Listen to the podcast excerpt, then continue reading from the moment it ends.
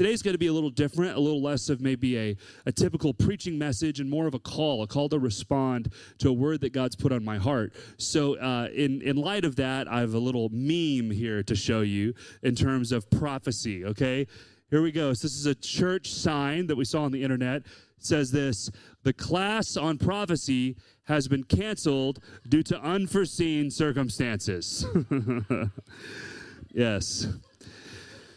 Well, walking with God can be humbling, right? You know, sometimes God makes it very clear for you. He shouts, and you're like, yeah, this is this is what God's saying. This is how I need to respond. Other times it's a whisper. You're you're you think God is leading you. You're not quite sure what to say, other uh, how to respond. Other times it's it's a little more of a journey of faith, and we're figuring it out as we go. But there are always things that take us by surprise, and no, that's that's life. But I want to tell you something. Today we're going to be speaking on this idea of rain. Maybe you've had unforeseen rain, or you have some memories in your life surrounding surrounding rain. A few weeks ago, I took my kids on their very first camping trip. We slept in tents and you know, cooked breakfast over an open fire. It was the whole nine yards, and I was so glad it wasn't raining. Right? I brought two tents. The first one I set up, I hadn't used it in about eight years, and the pole snapped immediately. You know, the other one was, th- thankfully, it was ready to go, although there was a big hole in the bottom of it. So I don't know how that happened. So I was really glad it wasn't raining, so we were able to have a comfortable camping trip. I remember my first time camping, it actually did rain. Uh, I was probably in second or third grade with my dad, and there was kind of a a group of, uh, of of dads that were camping, and the kids were camping kind of across a valley on the other side. And so I don't really know how we didn't get the tent memo to the right tent store to buy the perfect tent, but the other kids seemed to have these high-tech backpack, backpacking tents, really what a second or third grader needs, right?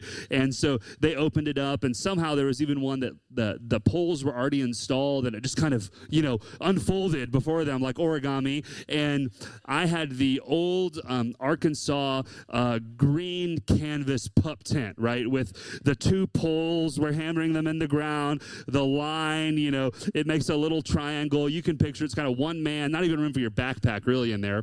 And so that was my tent for the night, and I was awoken uh, a couple hours into my sleep by a flood of biblical proportions, right? It was raining cats and dogs and hamsters, and uh, we were we were just, you know, uh, didn't know what to do, and there was water in the tent, so I spent the la- rest of the night in the car. Well, I can tell you since then I've conquered my fear of camping in the rain. I've done it many times.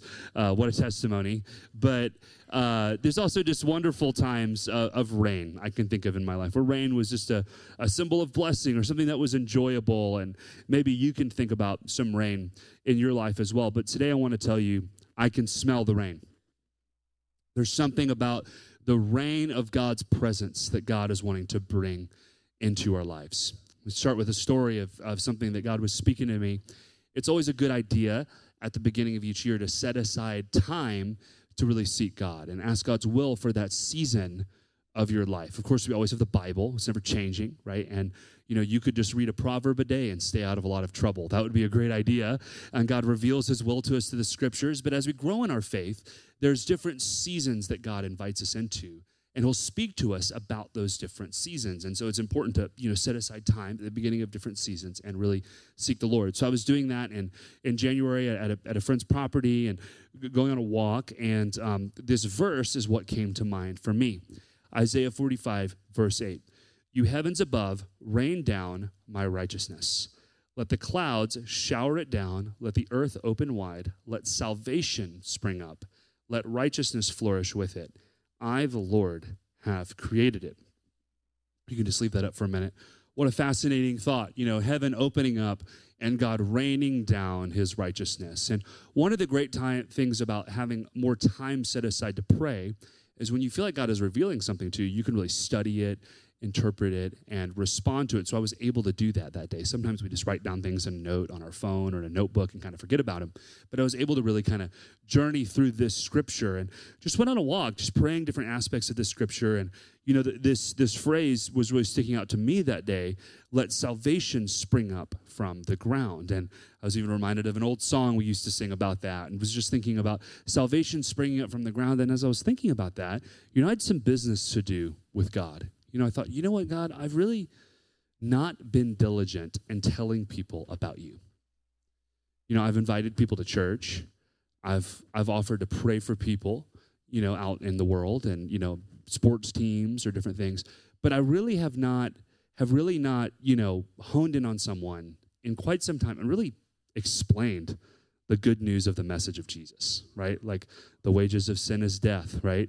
Like we all, we don't deserve God's blessing or love, and so we have to turn to Him. And then the free gift of God is, uh, you know, salvation, righteousness through Christ Jesus our Lord, Romans six twenty-three or John three sixteen. You know, these fundamental things about turning to God, accepting salvation, repenting from our sin, and trusting in Jesus for our eternal salvation.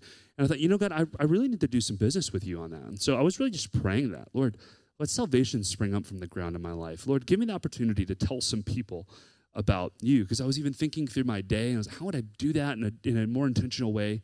And then all of a sudden, at the end of my walk, I see this worker on this um, on this you know property that I'm on, and I walk up to him. Incidentally, he's from Oaxaca, Mexico, and so we start talking. And he says, well, what are you doing out here? And I said, well, I'm praying for salvation to spring up from the ground.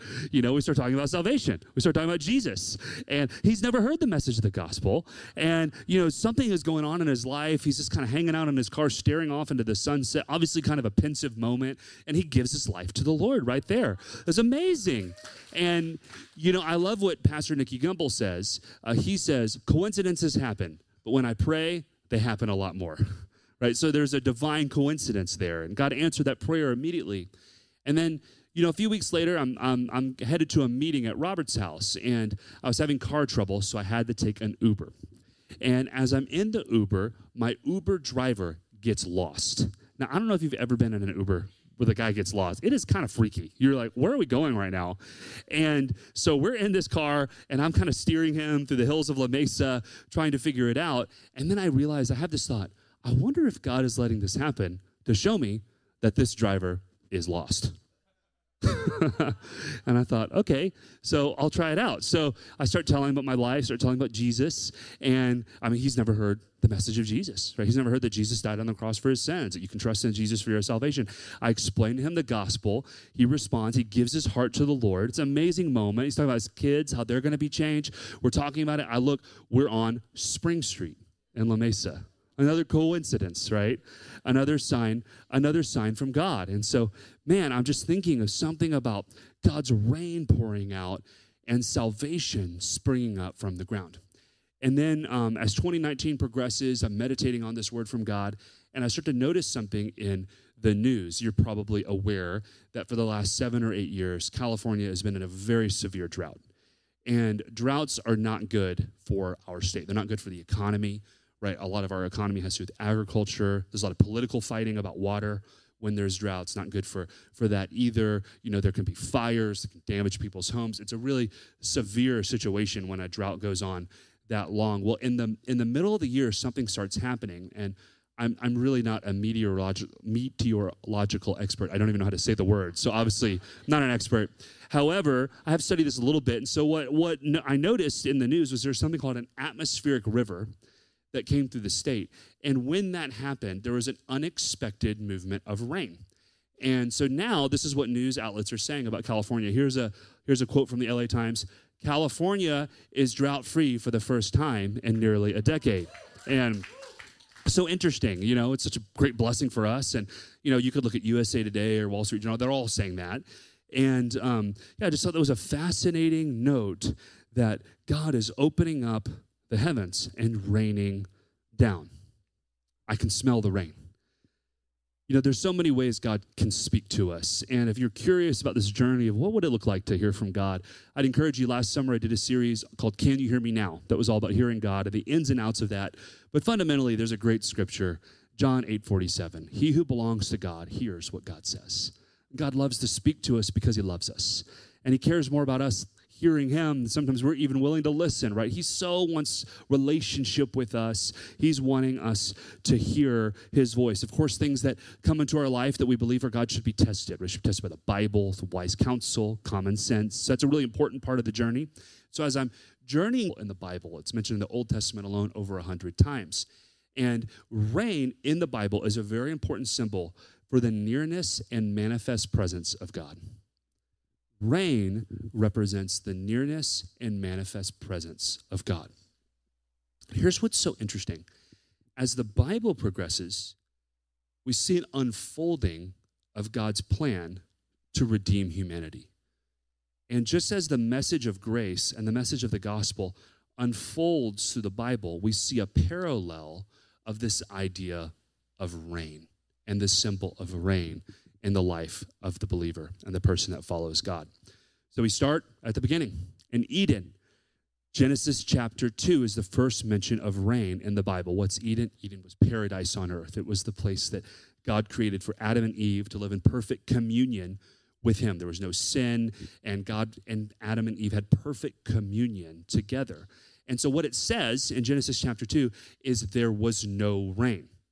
The Lord had not yet caused it to rain on the earth. Eden was actually watered through a series of rivers that all had symbolic names, and it's, it's amazing to think of a river as a constant communion, a constant flow of the presence of God, and that is what Adam and Eve enjoyed before sin entered the world. Of course, that perfect communion with God was broken because of sin, and then sin entered the world. And so what happens then? Well, the way that man and God relate starts to change. We start to see the revelation in the Bible of God's righteousness and God's holiness and man's unrighteousness and man's wickedness, and that God and man cannot coexist without repentance because of the righteousness of God. And so what we start to see is rain, the presence of God, is used as a symbol for God's judgment on sin. We first see it in the life of Noah. You might be familiar with Noah. They made a movie about him, right?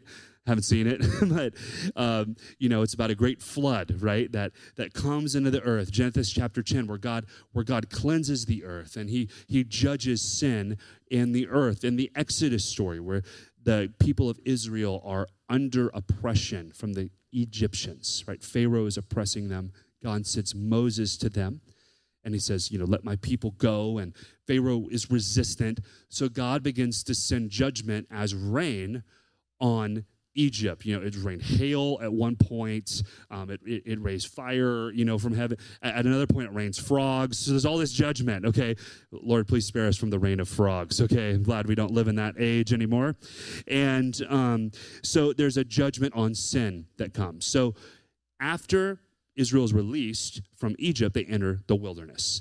They wander around the wilderness, and God starts to speak to them.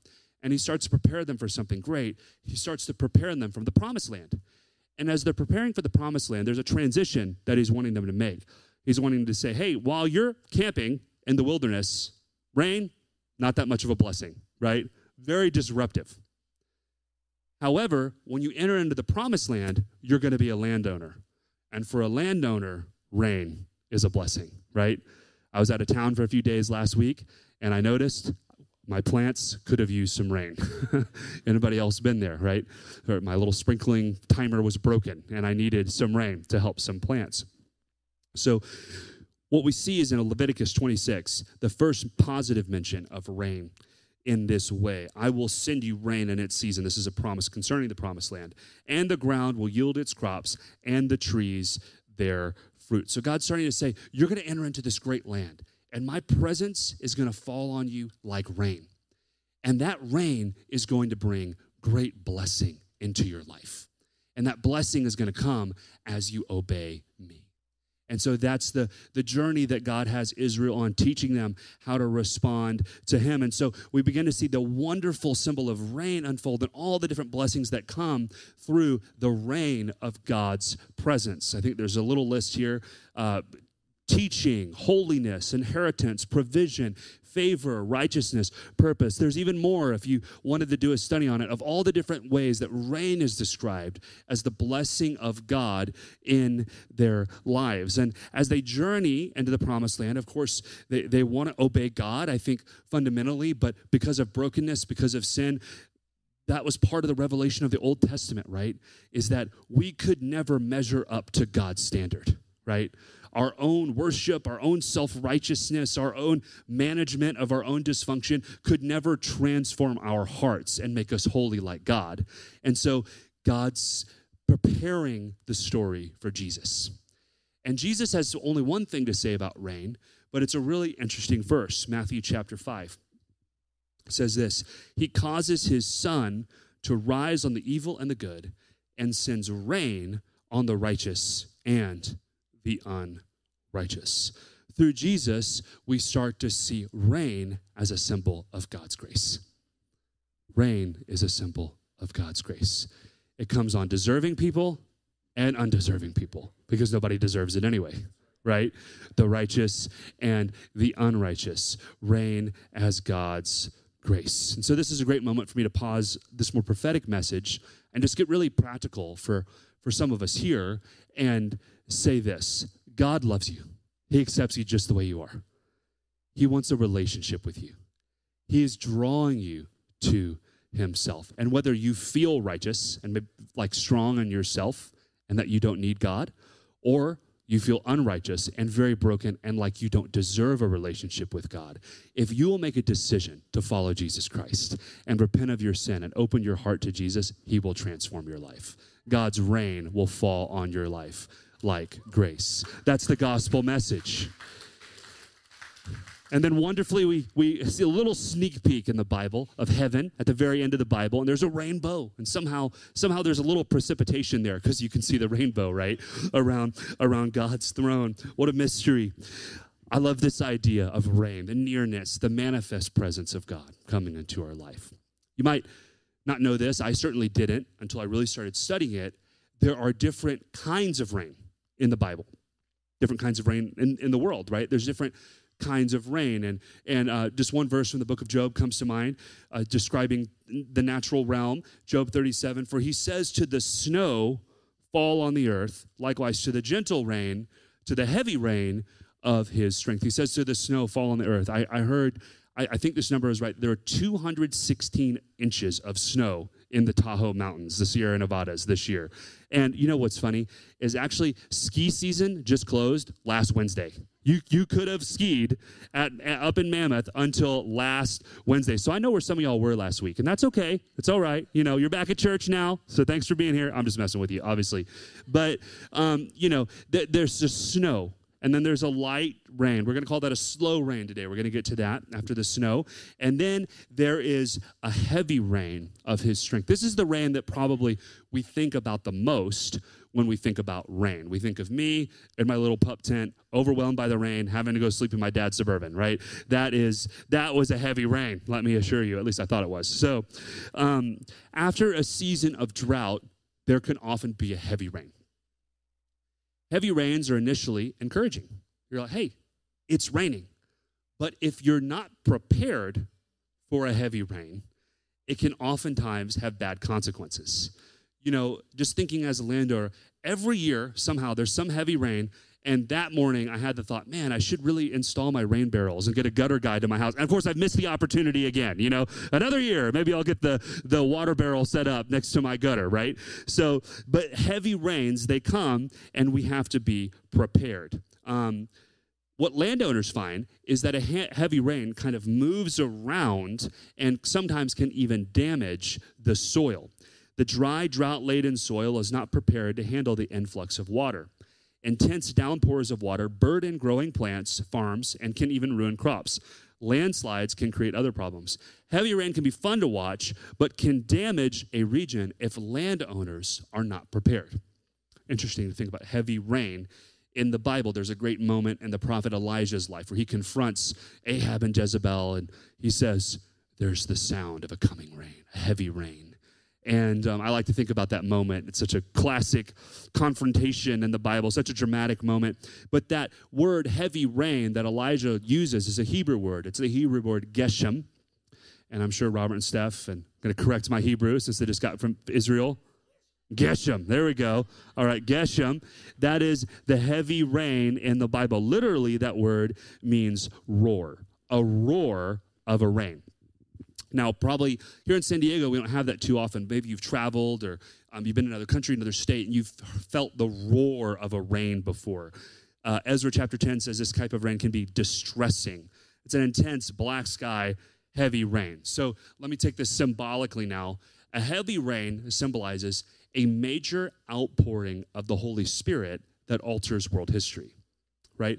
And we've we've seen this happen in world history several times, even in the last one hundred years. In nineteen oh six, you know, there's an outpouring of the Spirit at Azusa Street in Los Angeles. And it really changed the face of Christianity for a whole generation. Absolutely transformative move of God. Some people here might be familiar with the Jesus People movement, right? That swept through California in the nineteen seventies. It was a heavy rain. It was a time of intense revival, of God changing people's lives. Some people that were ready were able to build ministries and grow during that time, but a lot of things weren't ready, and it was just a heavy rain that swept through because it was a sovereign move of God. Today on the earth, we have a heavy rain revival going on in the Middle East. Um, about two thousand eleven started the Arab Spring, and uh, people, just due to the refugee situation, started moving around, and God has used this movement of people to bring a heavy rain revival. Well, now thousands of Muslims are coming to Jesus Christ, which is amazing to think about, right? Heavy rain revivals, man, we want them, we pray for them. The, these are the exciting moments when we think about revival. It's a heavy rain revival, but they are also very disruptive. And so we we want them in God's sovereign seasons, but we also need to be open to what God has for us in the everyday. And as a student of revival, this is what I've seen. Heavy rain revivals are exciting, but they oftentimes cannot produce long-term growth growth if the leadership is not ready, right? And so we we had this experience in our college ministry a few years ago. I'll, I'll say maybe it was one little cloud of a heavy rain revival. It's just a little heavy rain revival, a mini revival, but one little cloud. But God's presence showed up so strong. It was hours of students repenting on the microphone, twenty-four seven prayer. It was, it was like things you read about, absolutely uncanny. And not having been a student of these things, I thought, okay, well, here's what's going to happen. The ministry's going to double now. Then it's going to triple. Then it's going global, baby. You know, the, we're we're here, you know. God, and, uh, and you know what was interesting? The ministry got cut in half. And there was a heavy rain revival. It was a move of God. God was moving. But sometimes when God moves so strong, just like the topsoil can get moved off the soil, it reveals issues in our hearts. It can reveal cracks in the foundation. It can reveal brokenness and weakness, and we got to respond to that. That's why just the main and plain Christian life is so important. Uh, revival is so intoxicating. It's exciting, but also wake up and read your Bible and pay your taxes, and love your spouse, and take care of your kids, and cook a healthy dinner, and go to the gym, and you know what I mean? Just like live your life and seek God and believe God for his seasons of sovereign outpouring. But heavy rain revivals, you know, sometimes it, it, they can be so just overwhelming that people can forget the daily walking with Jesus. Okay? And so, man, you know, we're so open to what God wants, but instability that heavy rain produces can weaken the soil, and if we're not prepared, it can weaken the church, actually. And so, as as I know this, I'm kind of this, you know, trying to talk you through a paradigm here of understanding of the moves of God and revivals, but let me now introduce this other season of revival that we see in the Bible, other type of rain. Um, as I was looking at this Isaiah forty-five word, you remember the scripture from the beginning of the message, heavens above rain down righteousness. I wondered, what kind of rain is that? You know, what kind of rain is in Isaiah forty-five? And I looked at that word, and it's a Hebrew word that I also can't pronounce, Ralph, you know, something like that. And um, very, uh, but it means a light, slow rain. And this is a rain that replenishes the water system over time. This is the rain that actually just swept through our state. For the most part, it, it's a light, consistent rain, a slow rain. It restores the moisture of the soil. God's grace that came this year and, and ended our drought was a rain like this. Um, it produced growth. Plants are able to shoot up from the ground. The wildlife population grows. Water sources are replenished. This is a good rain for agriculture, and it's a good land rain for landowners, something interesting for us to think about as a church because we own land, right? So something there, some kind of a message from God for us. Here's what I believe what God is saying. We are to prepare. Hey, there's times of a heavy rain, but right now, in this season of our life, we're to prepare for a slow rain revival. So what's that look like? It looks like a culture a culture of grace, where we can experience the grace of God on a regular basis, a culture of growth. I want to tell you something. I can smell the rain. Do you like the smell of rain? I do. Rain has a good smell. I think rain has such a good smell. Many people have tried to emulate the smell of rain, right? I'm sure there's some essential oils expert here that can replicate, you know, the, the smell of rain for us with uh, a concoction of items. Um, uh, Mitsu found this for me at uh, Food for Less. Actually, Febreze, uh, they've already figured it out. They know the smell of rain. And uh, Meadows and Rain right here. So you can buy the smell of rain. It's all bottled up for you right now at the supermarket. I sprayed this in an earlier sermon, and it was so uh, extensive and toxic, I'm not going to subject it to you now. So, however, I want you to know it eliminates tough, lingering odors. So if you need that, let me know. The smell of rain. Um, what is the smell of rain? Well, it's actually not the rain you're smelling.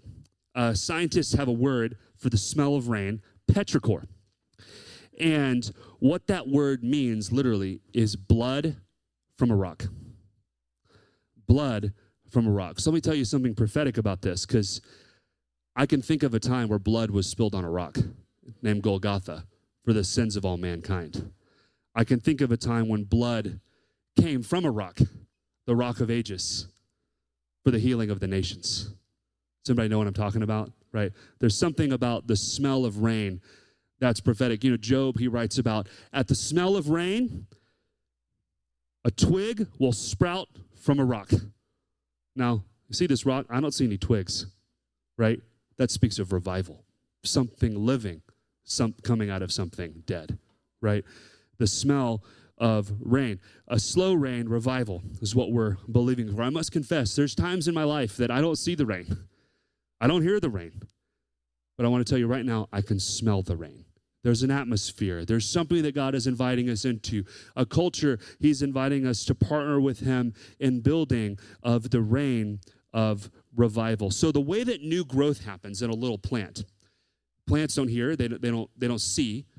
Somehow that petrichor, that smell of rain that's emitted from the rocks is a signal to a little plant that it's safe to sprout up and grow. So a heavy rain will destroy this topsoil. There'll be no growth. But a slow rain, it emits that smell, and then growth happens. Well, that speaks to our spiritual life, doesn't it? That speaks to growth in churches, doesn't it? That speaks to growth in different areas of our life. It's a process that God initiates through the smell, through a slow rain. So what if God is actually moving in your life more than you think right now, but you're missing it because you're looking for a heavy rain? I've probably done that before, just to be honest with you. I probably wanted the big moment, the big, you know, someone to call me out in a service and say, this is what God is, you know what I mean? Like the big drama, right? But what if you're actually in a slow rain revival right now that you can smell, you just can't quite see it because it's all around you? Like, what if, you know, heavy rain is so exciting, and however, I think there's a drawback to a major focus on revival, which is sometimes that can spin into events-based Christianity, right? Where we're all like, okay, we're going to, if we just gather all of these ministries in unity, then revival will come. Well, it didn't come that year, so maybe if we do it in this place, it'll come there. Or maybe if we have this speaker, oh, you weren't there, or maybe you can see it on YouTube, but next year we have this worship leader come, right? It's always the next thing. There's so much pressure, and you're kind of like, oh, man, I just want God to show up, and I think that's so genuine and real, and man, I lead events, and I love events. They're so transformative. They speak identity into our church and identity into people, but events are not revival, right?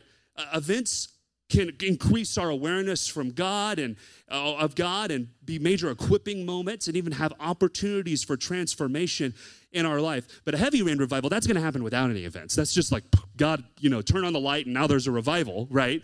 And then, but a slow rain revival, a slow rain revival, that's a culture that is created over time. Like uh, events are so fun, but they're like Christmas morning, right? You know, you show up, you know, there's the absolute best brunch of the year. You know, you may have had Pop-Tarts three hundred sixty-four days, but Christmas morning, you're having something a little bit more, right? Everyone has a present. There's music. The atmosphere is just right. It's an awesome celebration, but that's not real life. And you can't build a family on one Christmas morning a year, right? But you can build a family with a daily culture and a daily atmosphere. And a spiritual family is built, strengthened, encouraged, and grows because of an atmosphere of a slow rain revival. I can smell the rain. I can smell the rain. So as I've been praying about this word, this, this contrast, and even it's been a paradigm shift I've had to go through in my own heart of, you know, I've kind of been looking for the heavy rain, but God's saying, no, no, the slow rain that's all around you, you know, just want to remind you it's here. You can feel it. You can, you can smell it.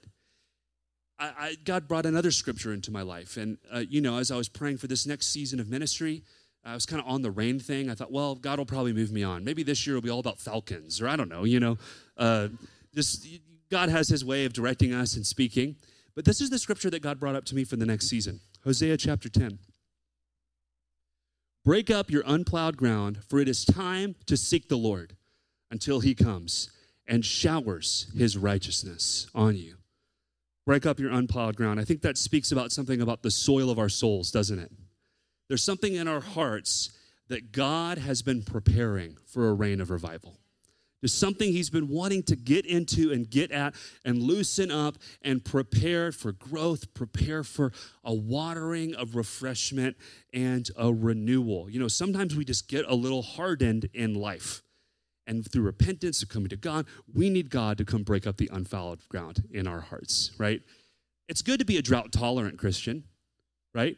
There's seasons in life that can be droughts. Like, you got to be tough. Like, there's people in here that are going through some big trials. But being drought-tolerant is a lot different than being drought-expectant. And it's not good to be a drought-expectant Christian, right? We are called to be people that are looking for the rain. It is time to seek the Lord until he comes. Man, that just speaks of an opportunity, a season in our lives of seeking the Lord. And I just want to invite you into that kind of season, maybe for the, the next weeks or months, however long God would have it. I believe we're moving into a season, a time of seeking the Lord in a more intentional way. I was really impacted. I came across this testimony of this uh, amazing leader in South Africa, Angus, Angus Bucken, and he is an amazing guy that is just a farmer. But God gave him a vision for rain coming to South Africa in the middle of a drought. And so he actually gathered a million people in prayer gatherings all over South Africa. You can see one of the pictures here. I mean, just look at that. So these, this is a crowd of people that have gathered not to hear a special speaker, right? Not to see the coolest light show or band, but they're there to pray for rain, because they know that their country needs it. And he had two express uh, purposes of this gathering, two things that he said at the beginning of the gathering: this will happen. The first thing he said is, it will rain. We're praying for rain, and it will rain. And I think we have a picture here. There we go. So that one happened. It started to rain as they gathered. And, uh, you know, you can Google this. It's all over the news. And, and then the next thing he said, as we do this gathering and as the rain comes, gang leaders are going to start coming to Jesus, and we're going to make an opportunity for them to, to come to the Lord. And so you can see the next picture here. This is, this is him right here in the plaid shirt, and he's just ministering to all these gang leaders that have come up. They've brought their guns. They've brought their weapons. They've laid them down at the altar. He's actually giving them his clothes and showing them that they are now new creations in Jesus Christ. Wow. Listen.